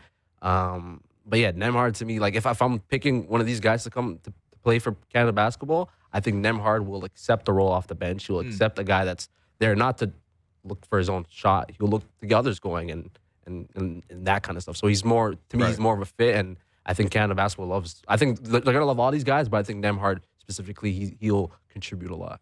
Yeah, people forget Nembhard was on the um, the World Cup squad that Yeah. went to play in China. Uh, this was 2019. 2019, and he was like 18 years old. Yeah. and actually getting minutes. Mhm. Like not even like okay, it's uh, we were down bad back Yeah, then. Yeah, that team wasn't very good. bro. Cory Joseph, Khem Birch was leading us to the, the victory. Yeah. You know what? You know, no offense to those guys. Uh, salute to them for participating. Sorry, no, but like seriously, like Nembhard was getting minutes on that team as an 18 year old playing in three point guard lineups, and so to see the progression that he's made here, it's not that much of a surprise considering he's already come from a really strong, uh, strong background. But no, he he's awesome, man. I mean, yeah, to your point, the Raptors I think had the 33rd pick. That's where Christian Koloko went, and he went 31st Yeah.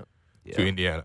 And uh, Damn. man, That that would have been Close. helpful. Although Koloko has been really good for the Raptors, No, I- and I- he's sure, injured yeah. right now, and, and that sucks. But I do feel like when he gets back, he's going to really help this team. But um, I will just real quick plug something that like I wrote for Sportsnet because his brother Ryan Nembhard just transferred to Gonzaga from Creighton, followed in Andrew's pretty much exact footsteps after two years of college going to Gonzaga. Yeah. So he's definitely someone a Canadian to watch for in the NCAA this tournament. He he really improved in his sophomore year at Creighton, and now he's obviously with a big Gonzaga program with with high hopes. So watch out for him. He's probably going to play four years of college, but after that, I mean, similar kind of undersized point guard, really smart like his brother. So he's another Canadian that we could see coming into the league around 2025.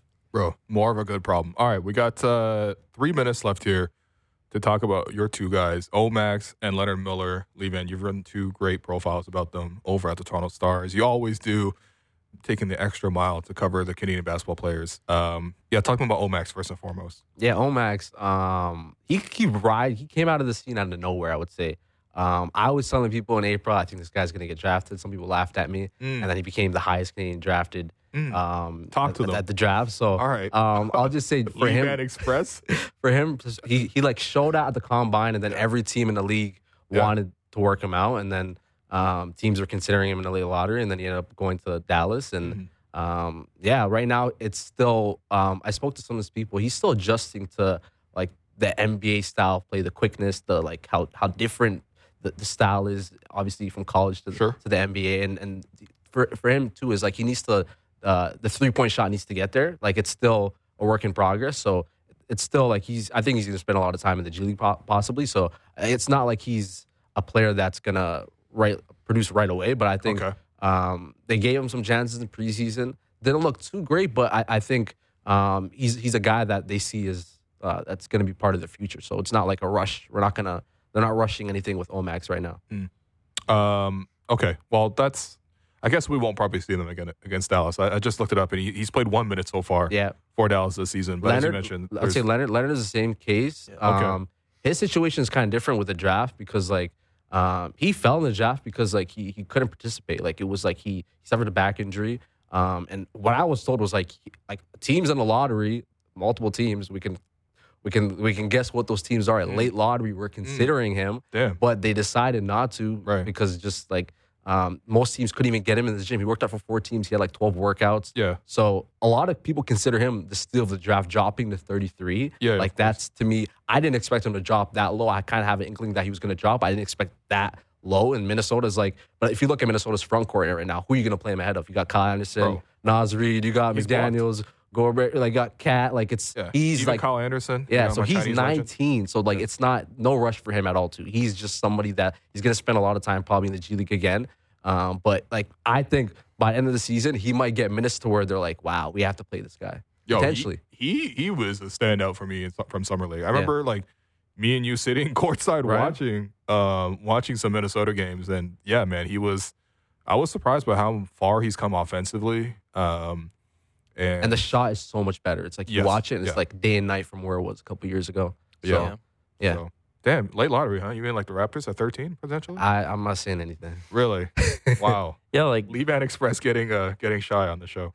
both of those guys, though, like you said, like similar come ups, like almost out of nowhere with Leonard Miller, right? 40 year, like senior year, he Yeah. just explodes onto the scene. So I feel like they're both like raw in that way. They, they didn't like play a ton of high level basketball growing up, and, and so it's going to take some some time. But like you mentioned, so crowded in Minnesota for Leonard Miller. But I think Omax, I think we could see him in the rotation by the end of the year in Dallas because I, I really liked what I saw in summer league, and you just look at Dallas's wing depth; it's really bad. Yeah. So, um, yeah, I think I think personally, I think I, he has a better chance of playing this season in the Yeah. NBA. And Omax too, like he looks so polished defensively, and like uh, summer league, he absolutely like he was killing guys. Mm-hmm. Yeah. So he he shut down that one guy, Jarace Walker from Yeah. Indiana, Mm. and for me, it's like he can guard like he, he'll be able to guard the guys that Luka doesn't want to guard. So Yeah. yeah. Well, that's uh that's a lot of people. Luka doesn't want to play a lot of defense, but he is making a better effort this year. But anyway, we got to go to a break um, and say goodbye to the off strip boys. So I appreciate both of you guys coming on. Before I go, I got to let you guys know that the senior women's national team are in Colombia this week, uh, where they are set to play in the FIBA Olympic pre-qualifying tournament. Wow, there's got to be a better way of saying that. The FIBA Olympic pre-qualifying tournament against Colombia, Puerto Rico, and Venezuela. The top two finishers will earn a trip to the FIBA Olympic qualifying tournament. Damn, it is not easy. But uh, salute to the women for for showing up, and uh, hopefully they get through. So we're gonna take that break. I've been your host Will Lou. You've been listening to the Raptor Show on the Sportsnet Radio Network. When we come back, Dennis Schröder is joining the show once again. The most opinionated Maple Leaf show out there. Real Kyper and Bourne. Be sure to subscribe and download the show on Apple, Spotify, or wherever you get your podcasts.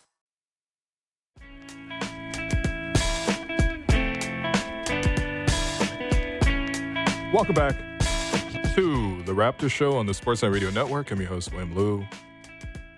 Uh, we will be joined shortly by Dennis Schröder, Toronto Raptors point guard, uh, who will be joining us from after Raptors practice. So, yeah, sorry about the uh, you know bait and switch a little bit. You know, a bit of a chaotic day on the show. Uh, you know, we had uh, you know a couple segments planned. Uh, but then practice took place, and you know practice gets delayed, all this kind of stuff, blah blah blah, whatever. Obviously, we're happy to accommodate, uh, but I appreciate uh, Blake, Oren, uh, Libaan for coming in to join us, and of course our big guest Dennis Schröder uh, down in uh, practice uh, in Dallas. Dennis, how you doing? I'm good, man. I'm good. Just uh, finished practice uh, and uh, heading back to the hotel. Are you are you on the team bus right now? I'm on the team bus right now. Yeah, I uh, try to switch it up a little bit, you know. Okay. no, I, I like this. I like this. I like this. I'm going to encourage any Raptors teammates to come in and interrupt uh, this uh, this interview. Well, listen. Um, so the last game we saw you guys was on Sunday, prime time, worldwide, 132 countries tuning in to that big game uh, that took place between you guys and the San Antonio Spurs. And of course, that comeback down 22 in the second half, coming back all the way. I'm just curious because you guys only had 35 points at halftime, and you guys look like you guys were really, really stuck in the, the mud there. What was the feeling like at halftime? Like, were you guys like really determined to like come back? Was Darko yelling at you guys? Like, what happened in the halftime? I mean, everybody, of course, uh, was disappointed.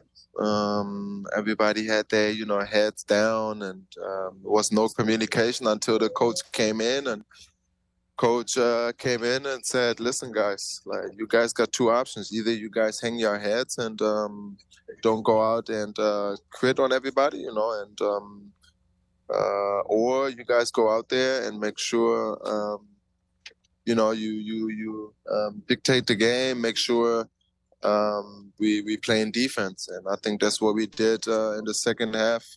Uh, play defense, erupted, uh, disrupted their uh, offense, and made sure we won off our you know defense. And I think uh, that was the biggest um, take. You know, that coach came in and said, "Listen, guys, like this game is not over. If you guys want to fight, you know, we can um, still make it." Yeah. Well, um, the defense was great. You guys definitely locked in. Um, I think second half, Wemby might have only had like four points. Um, I'll ask you about Wemby in a second, but Scottie Barnes kind of stole the spotlight, right? Like Scottie in that fourth quarter, what he was doing, step back threes, um, being one of the main drivers to to get you guys back over the top. Um, I, I guess I'm curious, like when how much did you know about Scottie coming into joining this team, and then since joining this team, like what are your impressions of him right now? I mean, you know, playing against him uh, the last two years. Uh, I mean, you you can you can tell like he's a competitor. You want to win. Um, really confident um, because he put in the work in and he knows, uh, you know, what he what he works on every single day. Um, and now playing with him, just um, not being afraid of the moment, uh, embracing the moment, um, and thinking uh, at ha- uh, not halftime at uh, the timeout. Uh, coach was like, like, yeah, but I can just step back through it, you know, and uh, no, wait, hold on, what? because he, he he wanted him to go to the to the paint, and he was like, but I can just step back three that one, and was laughing kind of. He said it to me, and uh, the next play he really did it and tied the game, and uh, that shows me just that he is embracing, you know, every single moment uh, of it. And I mean, he's working, you know, he's working really hard. Um, he want to win. He's a team player, and uh, we're really happy, you know, that we got him. Yo, his confidence is next level. If he's if he's saying that, so I, I love hearing that. Well, listen, um, I want to ask you too about so you guys coming back in that game, you guys having that belief, um, you know, bit of a bad call at the, at the end of regulation. I thought you guys might have had that stolen from you. I thought that was not a foul on Pascal, whatever. You guys try to review it, all that kind of stuff. Um, over the course of this game, and I think Wemby had five blocks, and there was a couple times I think OG tried to go one on one against him. Scottie tried to go one on one against him. Um, I didn't. I didn't see you go one on one against him, uh, and I know I asked you last week how you're gonna get a shot off against him. But yeah, what's your impression of playing against him, man? I mean, first off, you know, he's um, uh, the future of the NBA, probably. You know, um, I mean, just how long he is, uh, how he can dribble the ball, how he um, shoots it. You know, he got great touch defensively and offensively. He's just, you know, elite or can be elite. So uh, for me, you know, I didn't try to. I shot, I think, two threes over him and airballed it because I wasn't sure if he's blocking it or not. Um, Yo, can you see the rim when you're when he's like contesting? Not really. That's the reason why I airballed it. I didn't know. um, that was kind of kind of funny, but um, I mean, you know, he's he's a great player. Um, but end of the day, you know, we wanted to come in and get the W, and uh, that's what we did. Yeah, no, for sure. Um, no, because I think there was one play where I think you were running a pick and roll with Yak, and OG was in the strong side corner, and Wemby was guarding OG. And Wemby, like most people do, they come over and they tag Yak on that roll, so they're trying to provide help off the corner. And I think you were like, oh, easy pass, to OG in the corner, he's gonna be open for three. And I think you delivered a really good pass to OG. OG caught it in the corner, and Wemby closed out and blocked it with like at least half his hand. Still, it's like yeah. I, I would say 99% of NBA players are wide open in that scenario, but with him, it's just not the case. It changes everything you guys got to do. For sure. I mean, uh, I remember that play, and uh, I think Wemby was still, um, you know, in the paint Yeah. um, wh- while he was catching it. And I mean, to make that play, that's the reason why I said on the defensive end, he is just uh, elite. He's just uh, elite um, and can impact, you know, the game on both ends of the floor. Um, and I think that's what you know the superstars uh, do, and um, they, you know, they the two way uh, two man guys who can play on the defensive side and on the offensive side. Kawhi Leonard, you know, who've been here, uh, Paul George, you know, Bron. Um, they win championship. Well, I mean, your part in this game was also huge. Um, you know, you really took over in the third quarter, had a couple of drives to the basket in the fourth quarter as well. And I think, you know, I keep asking this question, but I, I wanted to know your thought process. Like, how did you know what times to go in the in the in the second half there? Because it seemed like you were really able to get to the rim, and uh, you know, really was a big part of the offense in the second half and overtime.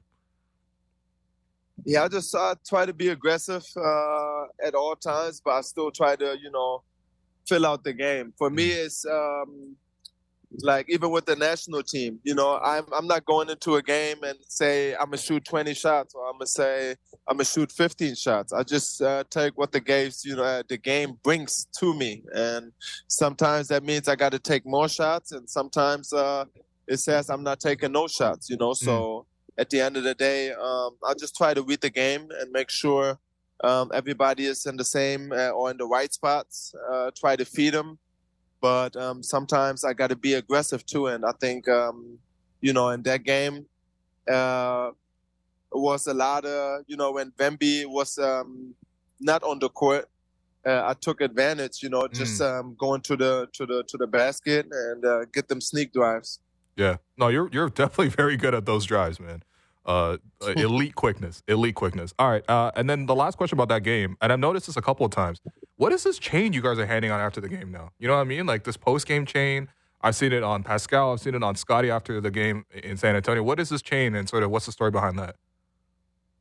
Uh, that's the the the play of the game chain. Um, okay. Whoever you know, like um, did hustle plays, whoever you know had a big shot, um, or was like the you know the the best play of the game, um, gets that chain. And uh, the first one was uh, Pascal Siakam, and then the second one was uh, uh, Scottie Barnes, of course. Um, and um, yeah, I mean, uh, it's a it's a big award uh, for everybody. Everybody want to win it, so uh, we you know uh, go out there and give 110 percent to win the game. No, we got to see you with the chain soon, all right? Because um, Hopefully, yeah. hopefully. So who, who's do you know whose idea was that? Like, was that Darko's idea? Was this one of the vets' ideas? Like, where did that come from? That came from Darko. Darko, Okay. um, I had it last year as well, and I seen it all over. You know, everybody is doing it now. Denver does it. I think, uh, I think Sacramento did Yep. uh, did it last year as well. So it's a couple of teams are doing it. So I think it's a great idea, and um, I'm glad we uh, did it now too. Yeah, it, it reminds me a little bit of uh, you know in the Premier League when they give you that little like block, that little triangle or that rectangular block for the, the man of the match. Yeah, yeah, yeah, yeah. It's basically the Raptors man of the match. I like that. Well, listen, I want to talk about you as well um, as you navigate your way through the hotel. What's going on? Um, but yeah, I mean, so for you um, joining the team, I mean, we, we keep tracking the stat, but you are still like what fifth in the league in assists. You're tied with Luka. We'll see who has more assists tomorrow between you guys. No, but seriously, like you've you've come on and like you've adapted to life as a Raptor really quickly. And uh, listen, I think a lot of Raptors in franchise history have struggled to join the team in free agency. Some have like gotten off to slow starts or been disappointing. You've hit the ground running faster than I remember any Raptors free agent. So I just wanted to hear from your perspective, like how, why do you think you've been so successful so quickly joining the new team here? I mean, uh, it's just uh, it's just um, so easy uh, for me because I mean, Darko. First off, I know him, and I'm always a guy who you know wants to play um, comfortably and um, knowing that a coach you know believes in you and makes sure that you know um, he puts you in the right spots. Um, it's just you know um, everything to me, and uh, I think I can't just play free here. Um, I got teammates who are making it easy for me as well, who knock down shots and uh, great rolls. And um, I mean, we kicking the ball ahead and make sure we putting pressure on the rim early. And I think that's my play style. And uh, I've been in the league now, you know, the, my tenth year. I'm going into my eleventh now, and um, I mean, I, I, I just know how the game go, and um, I feel very confident and very like comfortable in that situation where Darko puts me in, and um, just try to make the best as possible. You know, um, try to go out there and compete and um, get a W every single night. Yeah, well, no, you've been you've been excellent. Um, I think what's been interesting too is because the Raptors have struggled with finding consistency from the backup point guard position, and, and you've played some backup in, in your career as well. You've obviously played as a starter too. Um, Mhm. How do you see Malachi growing right now? Because I think for for him, last couple of years, he's been one of the backup point guards, but then he's been third string. Sometimes not playing, sometimes going to the G League. But it seems like this year he's starting to find a little bit of a role for himself. You know, it seems like he's really scrappy on defense, and I see you in his ear all the time. So I'm curious in terms of your perspective on how Malachi's been adapting to that role behind you. I mean, the the last two years, I seen one game he played, then the next game he didn't play. Mm. Um, then he comes in, plays maybe two minutes, five minutes, and gets subbed out again.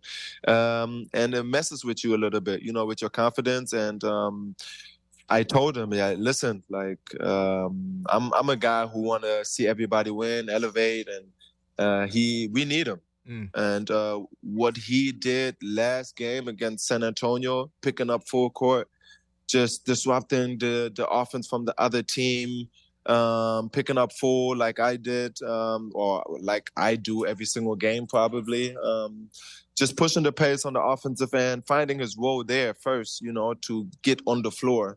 I think that's the most important. Um, and a lot of people don't understand it, uh, young players, but um, it's not about scoring in the NBA. It's not about, you know, like I got to score 20 points.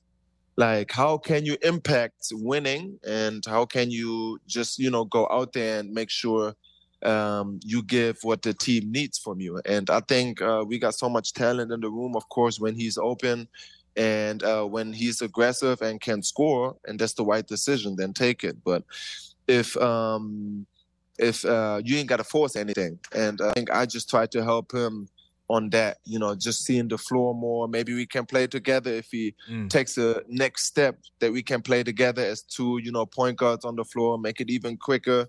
And um, but I mean, it's, it's it's steps for him too. It's the first time that a coach really trusts him and say, "Yo, listen, every Mm. single game you're gonna play, you're gonna get a role, and we need you, and uh, we need everybody who is uh, in that locker room because it's a long season. Um, and uh, I think what he did last the last game was elite from him, and when he does that, he gonna find his role very quickly. Yeah, for sure. No, that's uh, man. I'm really happy for Malachi that he got you. He got coach in his corner right now because I think he really did need this chance, right? Because you know, Yes. uh, I'm sure you've been in that position before where you don't really know if you're going to play the next day or not. It just affects everything in your life because you guys put everything Yeah. you guys have towards preparing for uh, for the performances. All right, I know Dennis. Look, listen, like you're, you're clearly in the middle of things, so I don't want to ask you too many questions. I'm gonna let you go a little early, but I want to ask you this last question. Um, I notice a lot after games. You got a lot of ice on. You got a lot of ice on. You really take care of your body in that way. Uh, who got more ice on after the game? You or Otto Porter these days? I'm not. I'm not sure. Uh, um, I mean, I got you know ice bath. Uh, I got that uh, from from LeBron James. I mean, he showed me the way. Um, I did ice uh, after every practice Yeah. um, since my fourth or fifth year. But Oh, okay. I mean, LeBron is like uh, he got. Uh, he does it probably like two, three times a day, and uh, did it on his back as well, and um, got a um, the foot bath with ice in it, and knees, back, shoulders, and um, I just try to you know um, do the same thing because I mean he's one of the best players in the world. Uh huh. Been playing for 21 years, and um, it's been helping me as well. And uh, I think I feel fresh. I just turned 30 and um, still pick up full court. So uh, Yeah. it's been well. It's been going good. So uh, I'm gonna keep at it. But to come to your question, I think Otto Porter still has more ice than me. yeah, I was gonna say Dennis Schröder, you uh you, you hit the freeze on and off the court. All right, so uh we we gonna let you go, man. But uh, I appreciate you, and All I'll right, call you again next week. All right, get this win tomorrow. All right, man. Thank you very much. All right, Dennis Schröder. Well, yo, listen, uh, Alex, we're gonna bring you in for the last uh, minute and a half. Hi, mom. I'm at work today. So the story Today here, was supposed to be my day off. Is all I'm it was say. supposed to be your day off. Long story. We'll you, tell it on the banter pod. You've been you've been Well- scrapping around. Yeah, Banter Pod coming tomorrow. We're Yeah. gonna record one, probably drop will- it Thursday. We will let you know the full story of why I was supposed to be off today. Yeah, well, still, um, I just gotta say, man, Dennis, the commitment to joining the show. Dennis was rolling through like GoldenEye, like double, like N64. Like he was in three different levels. Yeah. Like I saw him go through different. Like this is like an opening screen of a video game. He started on the team bus. I saw big ugly Jakob right behind him. Oh, was it? Yeah, so so technically that was Jakob Poeltl's fourth interview with with the with the Raptors show, and Oh. and then he gets up and then he gets off the bus. He sits on the curb. Bro, he's on a curb. This is like for Yeah. people who listen to the podcast. This is why you got to watch it on on Sportsnet, is because you got to see this, man. no, if this is not this. if this is Go not watch the it on best YouTube. promo, Go watch it on YouTube. if this is not the best promo to to subscribe, get cable, yeah, yeah. get Sportsnet Plus, like Yeah. you need to see where Dennis is at all times. I Oh. was dying when he joined the Zoom, and he's on the bus. He's on the bus. He's sitting on a curb outside the hotel. Seems like someone told him to move. He walks into the hotel. He's on a chair. He's on the background. The background looks like he's like you know the Hall of Mirrors where um, the Weeknd was at the Super Bowl Oh yeah, performance. he was like looking around. Salute Dennis Schröder, man. The commitment to joining the show is excellent. And uh, I will eventually ask him the story about how he got discovered in Germany. But uh, he's got too many great quotes in the meantime about Malachi, about Scottie, and about himself as well. So uh, we're going to wrap it here. I've been your host, Will Lou. You've been listening to The Raptor Bye, Show. mom. On the Sportsnet Radio Network. Make sure you find the Raptor Show wherever you listen to podcasts and subscribe. And please rate and review the show. Thanks once again to Dennis Schröder, Lee Van Osman, Oren Weisfeld, producer and co-host Alex Wong. Seriously, special shout out to you coming in on your day off. Blake Murphy, who got a special interview for you soon. Our board producer, Derek Brendale, Jennifer Rolnick, David Sis, Jeremy Manitat, helping behind the scenes. We'll be back tomorrow.